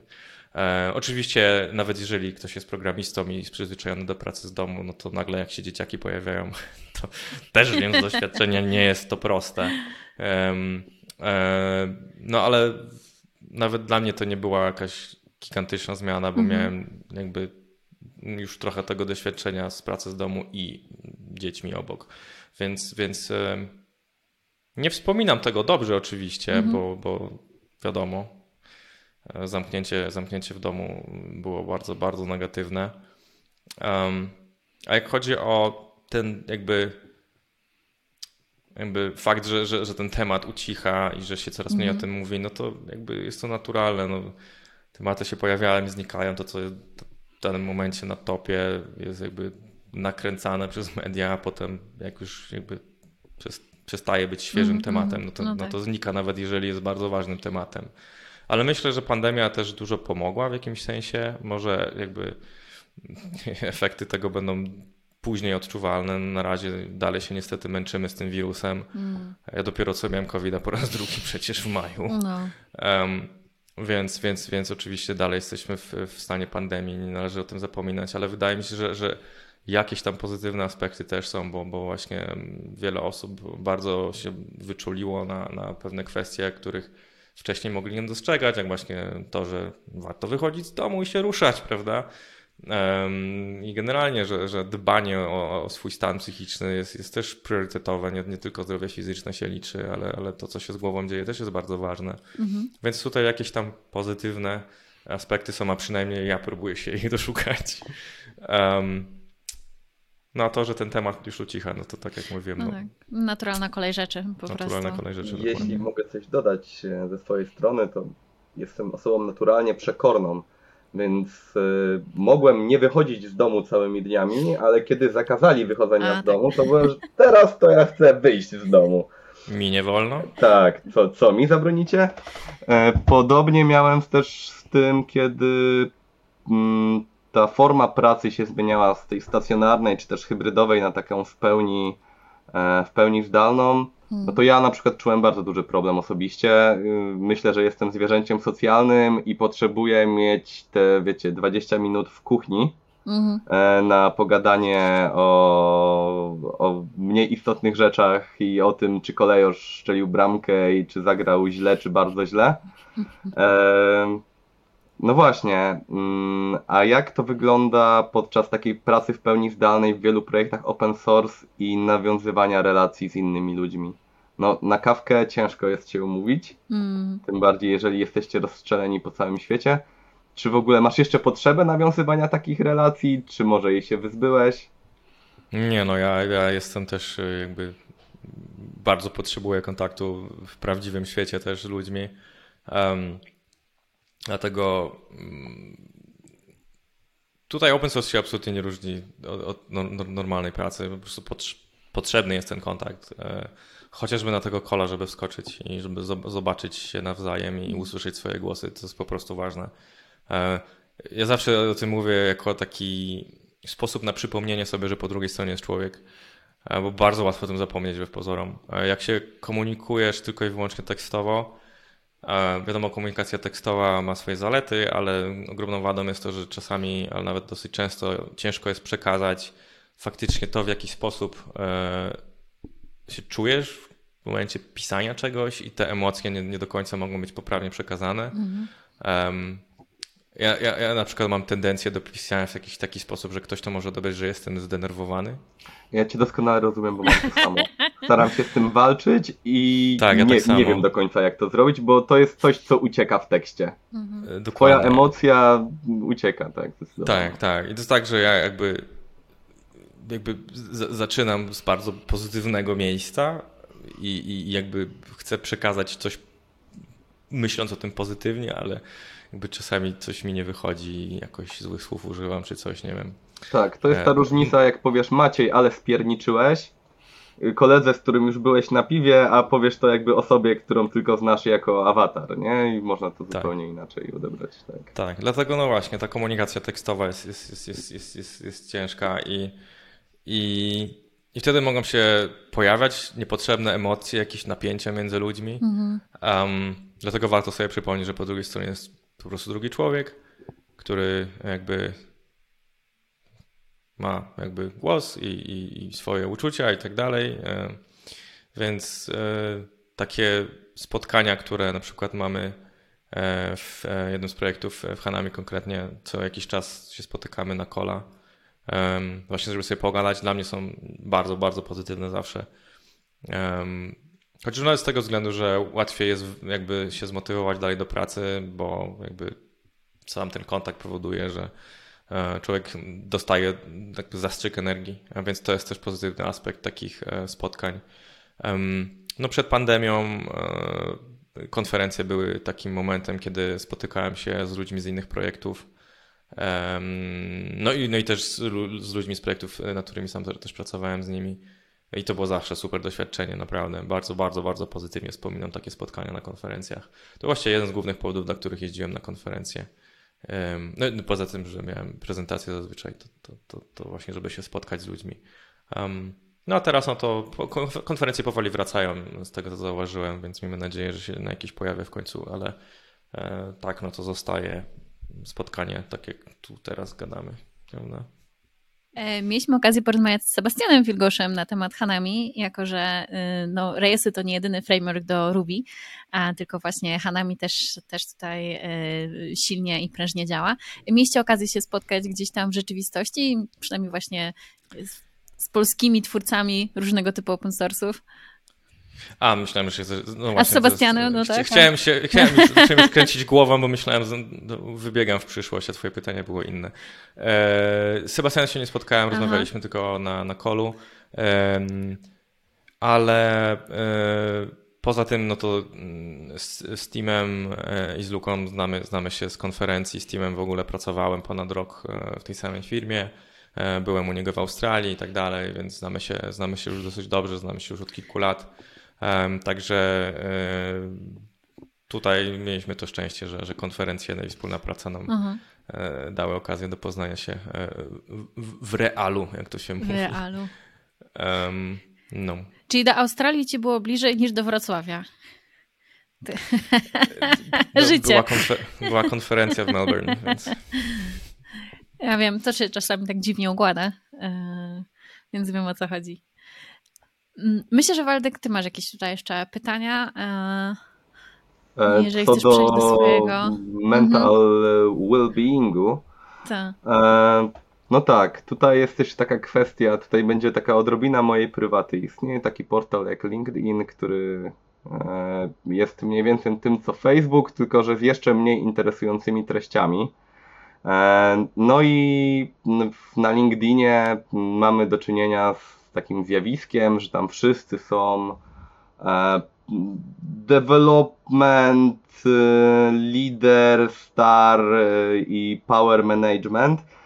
I mm, według mnie trochę jest to takie odzwierciedlenie tego, co się dzieje na Instagramie, czyli my oglądamy Instagrama, widzimy piękne życie innych i mówimy, kurczę, a ja dzisiaj znowuż oglądałem Wizę na miłość cały dzień, albo Kuchenne rewolucje poniekąd mam wrażenie, że może być podobnie z, u programistów, czy generalnie w świecie IT, że my widzimy tych wszystkich ludzi, którzy są e, przynajmniej w internecie e, super ambitni, super e, dążą do ciągłego rozwoju, a nasz może właśnie spotkać ten taki poniekąd syndrom oszusta, że kurczę, wszyscy moi koledzy robią niesamowite rzeczy, a my nie. Czy znalazłeś jakiś sposób, żeby sobie z tym radzić? Czy w ogóle miałeś ten problem? Czy może on cię ominął i, i nie dostrzegasz tego? Mm, miałem, dalej mam ten problem. Um, tylko jest zredukowany. Przestałeś wchodzić na LinkedIna. Na szczęście, proszę? Przestałeś wchodzić na LinkedIna. E, nie, no wchodzę na LinkedIna, bo dostaję wiadomości na LinkedInie, a, a jakby mam nawyk odpowiadania, więc wchodzę na LinkedIna z tego powodu, ale nie czytam go absolutnie. Jakby w ogóle na LinkedInie jest tak, że jak e, dodaje się kogoś do, do, do e, kontaktów, e, to automatycznie się go followuje z tego co pamiętam. Tak, dokładnie. I nie ma chyba w ogóle możliwości ustawienia, że się nie chce followować. Jeśli dobrze pamiętam. I to nie jest na zasadzie, że mnie nie obchodzi, co ludzie mają do powiedzenia, tylko po prostu tam jest za dużo. Mm -hmm. się ograniczam do Twittera, to już jest dużo, więc e, jakby wystarczy mi. E, mój Twitter jest bardzo taki e, sfokusowany głównie na, na, na, na kwestiach programistycznych. więc wystarcza mi to w zupełności jako taki social media plus programowanie. Coś tam wrzucałem trochę na LinkedIna swego czasu, ale przestałem. Ale chyba, chyba, chyba zacznę z powrotem, jak będę miał o czym pisać. Bo wydaje mi się, że to jest jednak lepsze miejsce niż mimo wszystko niż Twitter. Um, tak, ale jak chodzi o taki właśnie e, to poczucie, że, że, że wszyscy robią wszystko świetnie, a ja nie, no to to jest ogólnie problem social media. Mm. Już w ogóle znany, opisywany, przebadany przez naukowców i tak dalej. Już nie ma z czym dyskutować, już wiemy o tym, że to, to po prostu źle wpływa na ludzi. Um, w ogóle wydaje mi się, że to się pogarsza. Jakby to, w jaki sposób te systemy y, zaczynają działać. Systemy w sensie y, portale społecznościowe, E, Twitter, Facebook, LinkedIn też być może, e, definitywnie Instagram, definitywnie TikTok. Mianowicie chodzi mi konkretnie o jedną rzecz. To jest moja obserwacja, ale chyba nie tylko ja to widzę. Mam wrażenie, że od jakiegoś czasu te serwisy robią wszystko, żeby powiedzieć ci, co ty chcesz widzieć, Hmm. a nie wyświetlają ci to, co ty chcesz faktycznie widzieć. Jakby... Świetne, świetne spostrzeżenie, Piotrek. E, nie wiem, czy miałeś kiedyś do czynienia z tworzeniem timeline'u w jakimś z projektów. E, to tak naprawdę wygląda jak sposób na, na wyciągnięcie jak najwięcej z ciebie. Jesteśmy cały czas szczytywani, cały czas jesteśmy sprawdzani, co nas interesuje, co przyciąga wzrok. E, ja, na, ja się nabieram bardzo łatwo na takie E, five Minutes Craft to się nazywa, że tam gościu klei ołówek z czymś tam i mu wychodzi świetna rzecz. I kiedy Facebook zauważył, że obejrzałem jeden taki filmik, no to już potem byłem tymi treściami bombardowany. I, i, i tak jak mówisz właśnie, że to pewnie jest mniej takiego szczerego kontentu, który by cię interesował i którego byś chciał poszukać, a bardziej to, co ta duża firma uznaje, że, że ty byś chciał zobaczyć. Tak, to jest... Yy, muszę sprecyzować. Yy to, co powiedziałeś, to jest, jest, jest, jest totalnie to, to, to, jak właśnie działa. Um, tylko to jest jakby targetowanie mhm. kontentu, tak? W sensie targetowanie kontentu, o matko. Um, to, co widzisz, jest jakby dopasowane do, do, do Twoich preferencji, które tak. jakby Twój profil zbudowany przez lata, wszyscy jesteśmy śledzeni, bla, bla, bla, bla, bla. Wszyscy, wszyscy jakby to, to powiedzmy wiedzą. Tylko ja konkretnie zauważyłem, że te serwisy, o których wspomniałem, zaczynają się powoli zmieniać w taki sposób, że to jest jakby jeszcze bardziej uwydatnione niż, niż jeszcze do niedawna. Bo jeszcze do niedawna, jak, jak kogoś się followowało, był, gdzie by to nie było, czy Twitter, czy Insta, nieważne, i miało się ten timeline, to w miarę się widziało te rzeczy, które się chciało widzieć, prawda? Jeżeli followowałem mhm. jakichś ludzi na Twitterze, to widziałem przeważnie to, co tweetują. Obecnie timeline twitterowy jest nie do zniesienia. Jest po prostu bezużyteczny. Twitter non-stop mi sugeruje rzeczy, które chcę zobaczyć. I ja non-stop muszę klikać, daj mi spokój. I to jest po prostu nie do zniesienia. Ja w ogóle. I to jest coś takie głupie. Ja, ja przez jakiś czas nikogo nie followowałem na Twitterze. I kiedyś była jakaś dyskusja zupełnie randomowa na ten temat. Chyba ktoś w ogóle powiedział coś w stylu, że, że jakie to jest okropne, że ktoś e, ma wielu followerów i nikogo nie followuje, że to jest jakieś takie utytułowanie czy coś w tym stylu. No i oczywiście zatrygerowało mnie to i momentalnie odpowiedziałem jak hej, a ja nikogo nie followuję mam trochę followerów, ale jakby to nie dlatego, że uważam się za lepszego, tylko ja tak naprawdę mam 8 prywatnych list, gdzie mam bardzo ładnie pogrupowanych ludzi, których naprawdę chcę followować, bo ten timeline to była masakra. No ale coś tam, jakaś dyskusja z tego wyszła, ja stwierdziłem, dobra, spróbuję jeszcze raz. No i zacząłem followować powoli z powrotem ludzi na zasadzie, że będę traktował ten główny timeline jako ten, tą moją priorytetową listę. Pozostałe prywatne listy mam dalej, ale chciałem ten timeline jako mój homepage zostawić jakby wypełniony jakimiś, jakimiś tweetami. Um, no i próbuję i nie, nie, nie da się z tego korzystać. Po prostu cały czas dostaję jakieś sugestie, że ktoś tam zalajkował coś tam, albo że co powiesz na tę odpowiedź na tego tweeta od tej osoby, której jeszcze nie followujesz, ale może powinieneś. I to jest takie po prostu absolutnie męczące, że, że, że nie jestem w stanie z tego korzystać. I plus reklamy, które są pięknie wkomponowane, prawda, w timeline, także bardzo, bardzo często się łapię na tym, że coś czytam i sobie uzmysławiam w połowie, że ja czytam reklamę, prawda.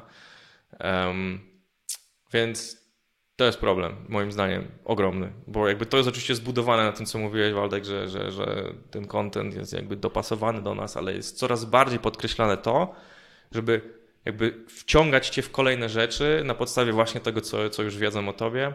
I to te, te ciągłe sugestie wszędzie.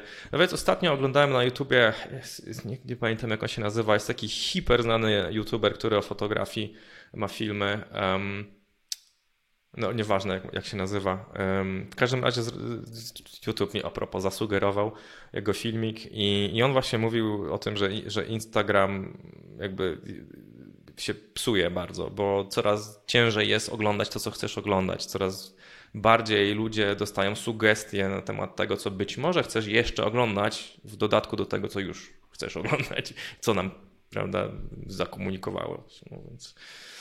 No i mówił o tym, że on po prostu traci regularnie przez to e, followerów na, na Instagramie, bo jego content nie, nie jest wystarczająco często sugerowany. I mi się wydaje, że Twitter też tak działa w tym momencie, TikTok zdecydowanie tak działa i Facebook też zdecydowanie też tak działa. A, więc jakby ciężko jest, no, bo to jakby to jest moja konkluzja, że ciężko jest przy użyciu social media, jeśli się traktuje to jako źródło jakiejś informacji, tak? No jeśli to jest stricte rozrywka typu ogląda się jakieś głupoty na TikToku, żeby się pośmiać, to zupełnie inny temat. Um, to jest wtedy w, w miarę powiedzmy yy, yy, niewinne, ale, ale jeśli się traktuje social media jako źródło jakiejś wiedzy, jakiejś informacji, to w tym momencie wydaje mi się, że naprawdę jest bardzo ciężko faktycznie widzieć to, co faktycznie Cię interesuje, bo, interesuje, bo jest się po prostu bombardowanym w kółko jakimiś sugestiami, cały czas wyskakują jakieś kolejne rzeczy, nie można się skupić na czymś, bo cały czas, a może zobaczysz to, a może, poczytasz to, a może ten filmik zobaczysz, co zwariować naprawdę. No ale właśnie, na fali tego wszystkiego wypływa bardzo dużo, bardzo dużo tak zwanych influencerów, yy, rodzą się w wszelakiej maści, guru i tak dalej. I to jest mega niebezpieczne, naprawdę, bo jest tak łatwo zbudować, naprawdę komicznie łatwo zbudować ogromną bazę followerów w dzisiejszych czasach, zwłaszcza jak ma się pieniądze, umówmy się. Więc po prostu dla mnie to jest straszne, to co się dzieje. Ja generalnie się odcinam od social media prawie że w 100%. Konto z Facebooka skasowałem, e, na Facebooku skasowałem. Um, na Twittera zaglądam tylko w przeglądarce, wywaliłem z telefonu um, i próbuję po prostu robić to, co naprawdę chcę robić i czytać to, co naprawdę chcę czytać. Inaczej się nie da. W ogóle Absolutnie nie odpowiedziałem mi... na twoje pytanie. Nie, właśnie bardzo mi się podoba. E, bardzo mi się podoba ta rozmowa, bo teraz przeszliśmy do tego, co bardzo lubię, czyli taka, wiecie, boomerska gadka i sobie marudzimy na jakąś rzecz. E, nie mówimy absolutnie nic nowego, ale każdy artykułuje sobie te swoje przemyślenia.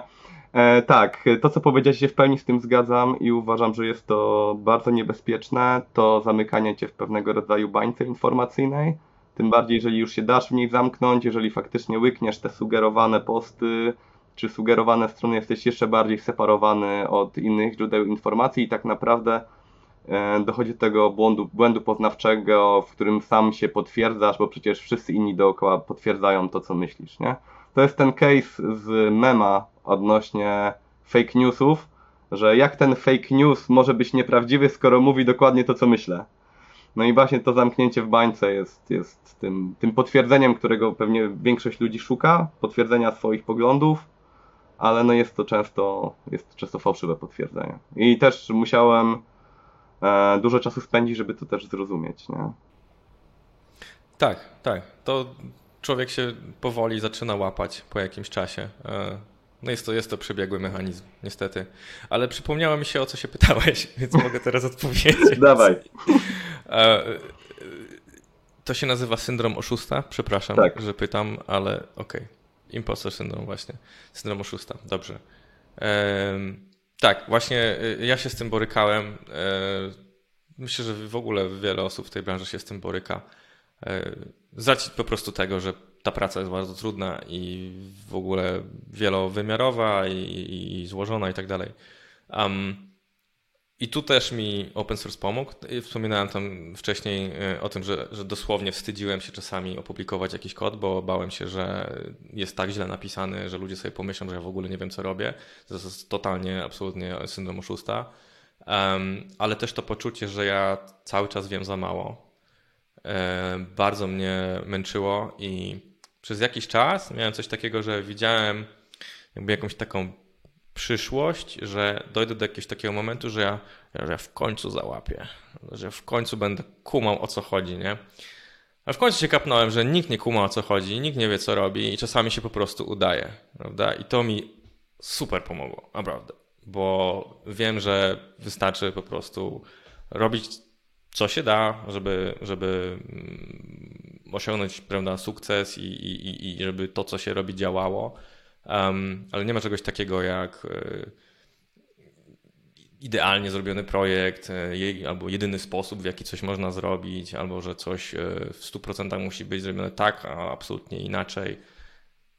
To wszystko jest, mówię, tak złożone, tak, tak wielowymiarowe, że lata mogą minąć i, i w dalszym ciągu można trafić na projekt, gdzie człowiek po prostu się zderzy ze ścianą i te lata doświadczenia oczywiście coś pomogą, ale dalej człowiek się nie musiał uczyć, więc jakby to poczucie, że wszyscy się cały czas uczymy, cały czas popełniamy błędy, powoduje, że jest dużo łatwiej.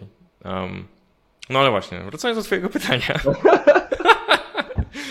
wracając do Twojego pytania, e, social media zdecydowanie mogą to e, utrudniać, bo e, jeżeli, jeżeli followujesz osoby, które E, co chwila wyskakują z jakimiś e, bardzo stanowczymi postami, artykułami, filmikami i tak. Zwłaszcza jak są jakieś takie sugestie typu musisz coś robić jakoś, nie możesz robić czegoś. To wtedy człowiek naprawdę się zaczyna zastanawiać, co ja robię źle, dlaczego tak, dlaczego nie inaczej, i, i, i to jest niedobre. I ja mam właśnie takie podejście, że jeżeli ktoś jest jakby bardzo jak to popularny, tak? E, ma, ma dużo e, followersów i tak dalej, i tak dalej, bo tym jest jakby wyliczana popularność w dzisiejszych czasach. Ale cały czas, cały czas próbuje tylko i wyłącznie pokazywać, e, że wszystko dobrze, dobrze robi i że wszystko wie. To ja z definicji przestaję ufać tej osobie. Po to jest prostu. chyba ten efekt Dunninga-Krugera trochę też wchodzi tutaj w grę, prawda? Że jeżeli ktoś ci daje prawdy objawione i mówi ci, że tylko tak i tak, to najprawdopodobniej ma pewne braki wiedzowe, które sprawiają, że, że myśli, że już wszystko wie, a w rzeczywistości, w rzeczywistości tak. pewnie tak nie jest. Tylko tego trochę... jest strasznie dużo w programowaniu, w sensie w, tak. w, w, w środowisku programistycznym, tak, w dalszym tak. ciągu strasznie dużo. Ludzie lubią mieć, bo to jest takie e, bardzo komfortowe myśleć, że, że jest jakiś zbiór reguł i jak się je będzie brało pod uwagę i, i szanowało, respektowało, to wszystko będzie tak, su super, nie? Mi się na początku właśnie wydawało, że ja po prostu się muszę nauczyć, jak to robić dobrze, a jak już będę wiedział, jak to robić dobrze, to po prostu będę to robił dobrze. A potem się okazało, że no nie. Tak, proste prawdy i rozwiązania są najbardziej, najbardziej kuszące, nie? Zawsze człowiek ma tendencję do poszukiwania prostego rozwiązania, często takiego, które można by określić mianem jakiegoś chłopskiego rozumu a się okazuje, że jednak odpowiedzią na większość pytań w branży jest to zależy i to jest też tak, to bardzo, tak, bardzo to ciężkie, bardzo straszna ciężka sprawa. odpowiedź. No. No ale, no, ale to zależy, no więc co zrobić. Um, tak. Mhm. To było moje podejście numer 3 jest... chyba. Czy ja odpowiedziałem na pytanie? Y, w tych trzech pytaniach częściowo odpowiedziałeś na moje pytanie, więc myślę, że mnie to satysfakcjonuje. To dobrze. Tak. Myślę, że jakby z tego punktu y, możemy tak przejść trochę do podsumowania, bo już y, poruszyliśmy sporo, sporo tematów.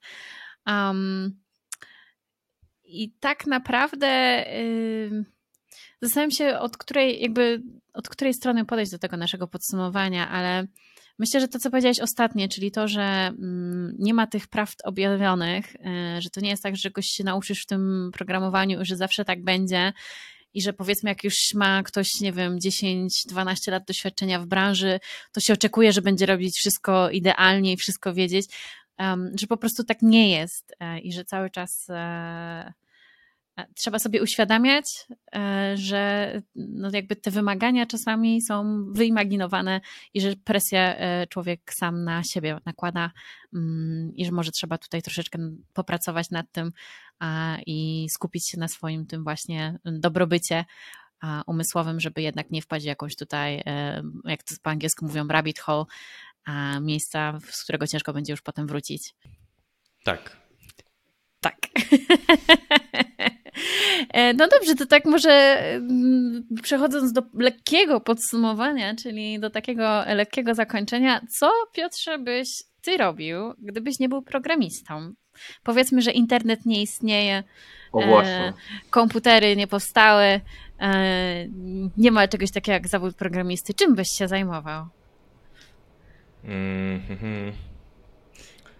A w sumie wieloma rzeczami. Zawodowo, czy no tak, zawodowo. No coś trzeba jeść, coś trzeba do garnka włożyć, więc skupmy się na, najpierw na zawodowym.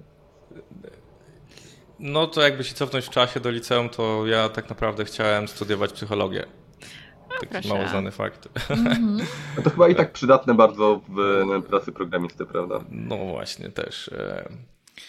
Um, no ale tak, gdyby nie było całej technologii i tak dalej, to e, Chciałem mieszkać w górach i mieć stado owiec.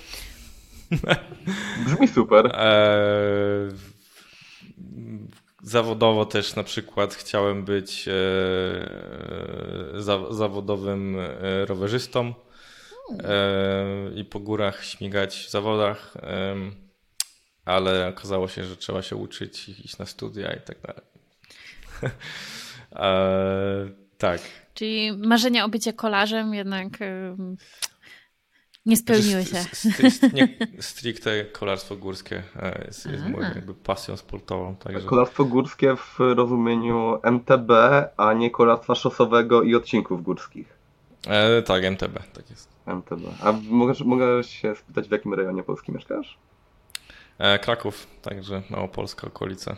Okej, okay. czyli Velo Dunajec yy, i, i, trasy tam dookoła masz jakieś polece do polecenia szczególnie?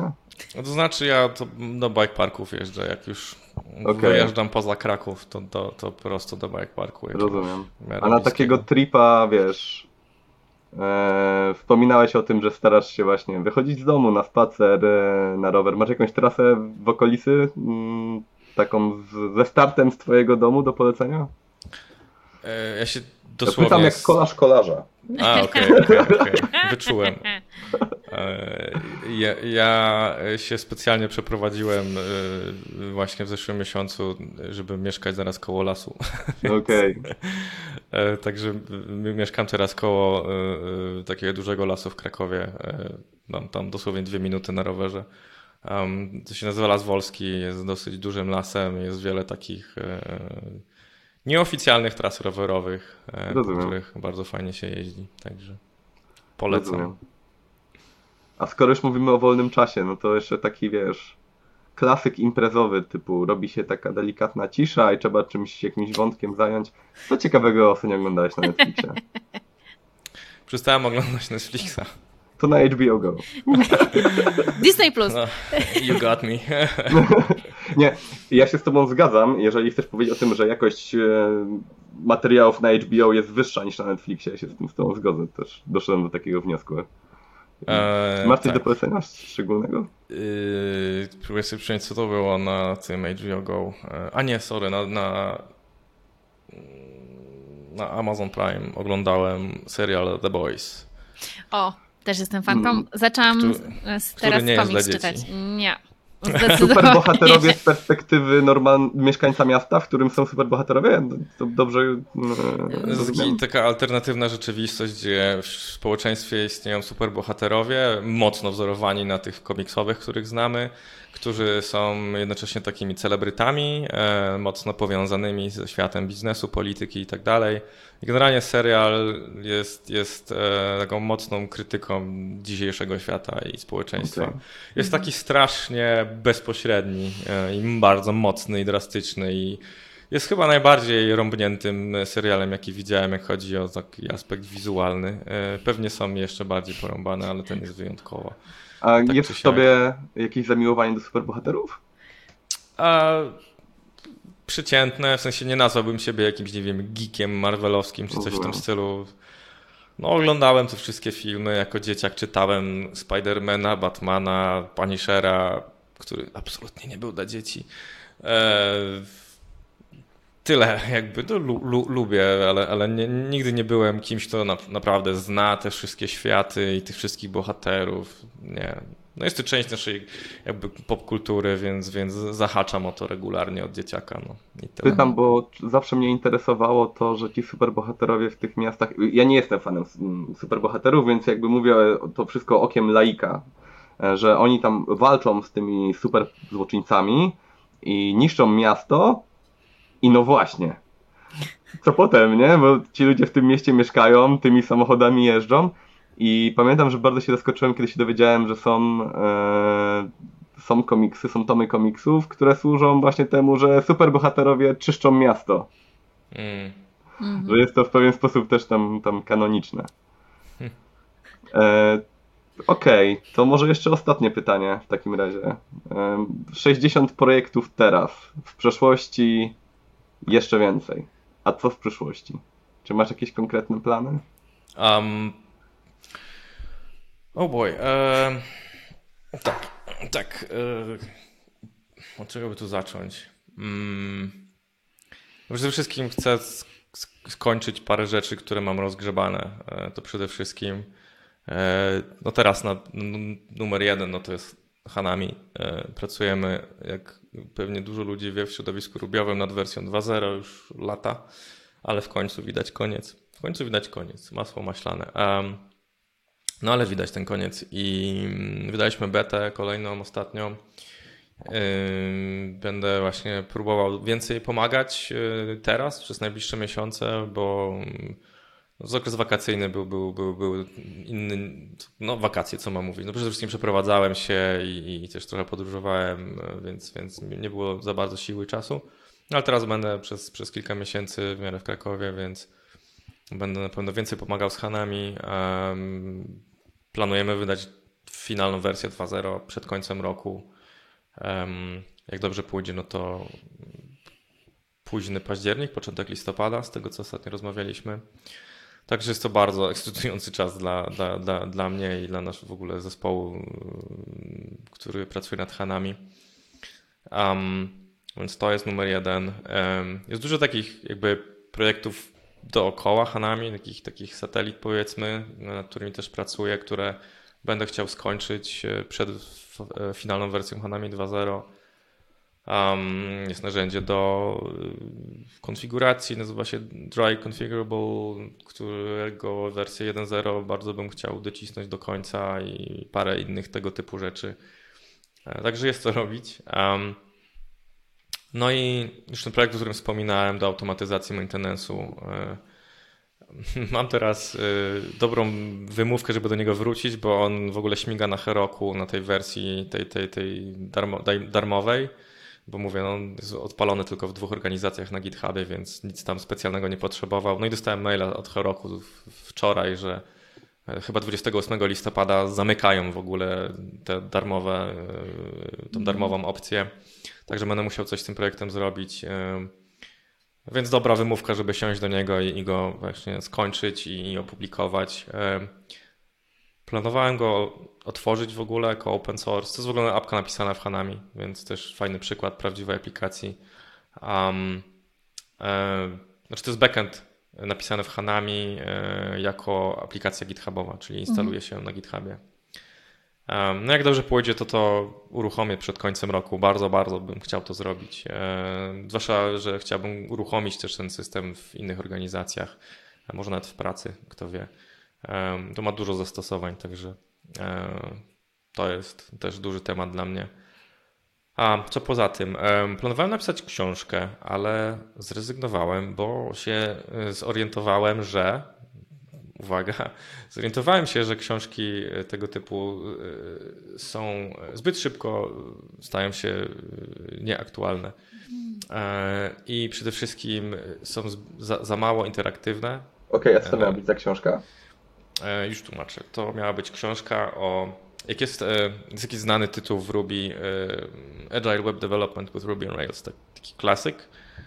Jest to książka, która tłumaczy, jak używać Railsów na takim bardzo podstawowym poziomie. I tam jest jakby przekrój przez cały framework. E, ja sobie wpadłem na pomysł, że napiszę książkę, która będzie się mocno wzorować na tej książce, tylko że użyję innych narzędzi. To dalej będą Railsy, ale użyję innych narzędzi i innego podejścia do rozwiązywania problemów, po to, żeby wytłumaczyć to inne podejście. To jest, a podejście nazywa, nazywa się, właściwie nie, nie ma chyba nawet oficjalnie nazwy, to jest taka mikstura data oriented programming z functional programming z lekką szczyptą obiektowości. Nie, Takie leczo. Le, oriented programming. Um, uwielbiam leczo. Um, I chciałem napisać tą książkę i w ogóle kontaktowałem się z, z, z, tego powodu z autorem tej oryginalnej Agile Web Development with Ruby on Rails. Dostałem tam błogosławieństwo i od y, wydawnictwa, i od autora, że, że spokojnie mogę bazować, że nie ma tam problemu, ale stwierdziłem, że chcę zrobić książkę, która będzie interaktywna i będzie e, miała jakby żywy kod w sobie, który można czytając ją odpalać i tak dalej. I okazało się, że to nie jest takie nie ma jakby prostych narzędzi, żeby, żeby to osiągnąć i, i, i jakby nie, nie za bardzo mi ta wizja pasowała do pisania książki. Po czym dotarło do mnie, że ja po prostu powinienem zrobić kurs. Więc zacząłem robić mały research, że tak powiem, jakie są platformy do, do robienia kursów. I okazało się, że y, jest y, platforma, która się nazywa bodajże Podia. W ogóle napisana w Railsach, z tego co pamiętam. Parę osób dosyć znanych z środowiska rubiowych tam pracuje. Jest to platforma do budowania kursów online i w ogóle chyba mm, różnych treści edukacyjnych. No i po takiej szybkiej ewaluacji wygląda na to, że to jest bardzo, bardzo pasujące narzędzie do tego, co chcę zrobić. E, także zacząłem to robić. E, mam tam jakiś tam zarys tego kursu i zaczynam tam powoli iść w kierunku już pisania jakiegoś kodu do tego kursu. No i działać to będzie tak, że po prostu normalnie będą lekcje z jakimś tam wstępem e, tłumaczącym w ogóle co to jest, po co to komu. No i kolejne lekcje będą e, wzorować się bardzo mocno na tej książce, o której wspominałem, e, Agile Web Development with Ruby on Rails, strasznie długa nazwa. I to będzie dosłownie translacja, tłumaczenie tego, co jest w tej książce na, na, na inne podejście programistyczne i to wszystko jest po to, E, żeby ludzie bardziej zrozumieli jakby podejście i w ogóle filozofię programowania, którą będzie e, oferowało Hanami. No, także to jest taki wstępniak e, solidny będzie, oby, mam nadzieję. A jak już będzie Hanami, to full stackowe 2.1, bo 2.0 będzie tylko takie stricte backendowe, takie bardziej dla API, a 2.1 będzie już takie full stackowe z warstwą widoków i tak dalej jak już to będziemy mieli, to myślę, że będzie pora też na jakieś kursy do Hanami, gdzie już najprawdopodobniej po prostu zrobię ten sam kurs, tylko już o Hanami. Wtedy będzie dosyć prosto go przerobić. Um, no, także to jest, to jest taki mój największy projekt, który powolutku tam robię w tle. Mhm. No. Trzymam e, kciuki, bo brzmi jak kupa roboty. E, tak, tak, tylko to są rzeczy, które się jakby akumulowały w mojej głowie przez lata, więc to jest tylko na zasadzie blucha. No i oczywiście, żeby to wyglądało jakoś sensownie. Myślisz, że to będzie twoje opus magnum? Że to jest ten projekt, w który tak najwięcej chcesz zainwestować i najwięcej dać siebie? Nie, nie, nie, nie, nie, nie. Ja so stricte chcę timeboxować i tak dalej. Okay. Um, nie, nie, nie, ja, ja, ja zdecydowanie więcej czasu będę chciał poświęcić na Hanami, jak już um, będziemy mieli 2.1. Um, także to jakoś w przyszłym roku. Um, no, a poza tym zacząłem pracować jako Elixir developer e, w kwietniu. znaczy, między innymi Elixir w firmie Highly Valued, albo w skrócie Valued. Jest to startup i większość rzeczy mamy napisaną w Elixirze, także ja się Elixira zacząłem uczyć już parę lat temu z, z przerwami. jakby wracałem do niego, patrzyłem, co się zmieniło i odkładałem i wracałem. Tak się kręciło. No i teraz mamy w końcu okazję, żeby popracować z tym językiem e, w miarę full time, więc bardzo dużo się uczę nowych rzeczy. Um, I ponieważ mam za mało projektów, to stwierdziłem, że muszę e, zrobić nowy projekt jakiś w Elixirze albo mm. zacząć e, pomagać z jakimiś istniejącymi projektami. Raczej, raczej zrobię to drugie, bo jest to względnie młode środowisko. Elixir skończył 10 lat w tym roku, jeśli dobrze pamiętam.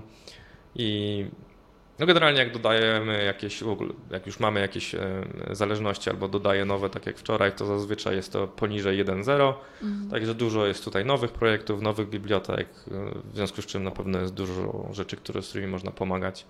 Um, no i co? No i to będę robił, jak dobrze pójdzie. Zdecydowanie ambitne plany. W ogóle e, twoja doba chyba ma wszystko. więcej niż 24 godziny.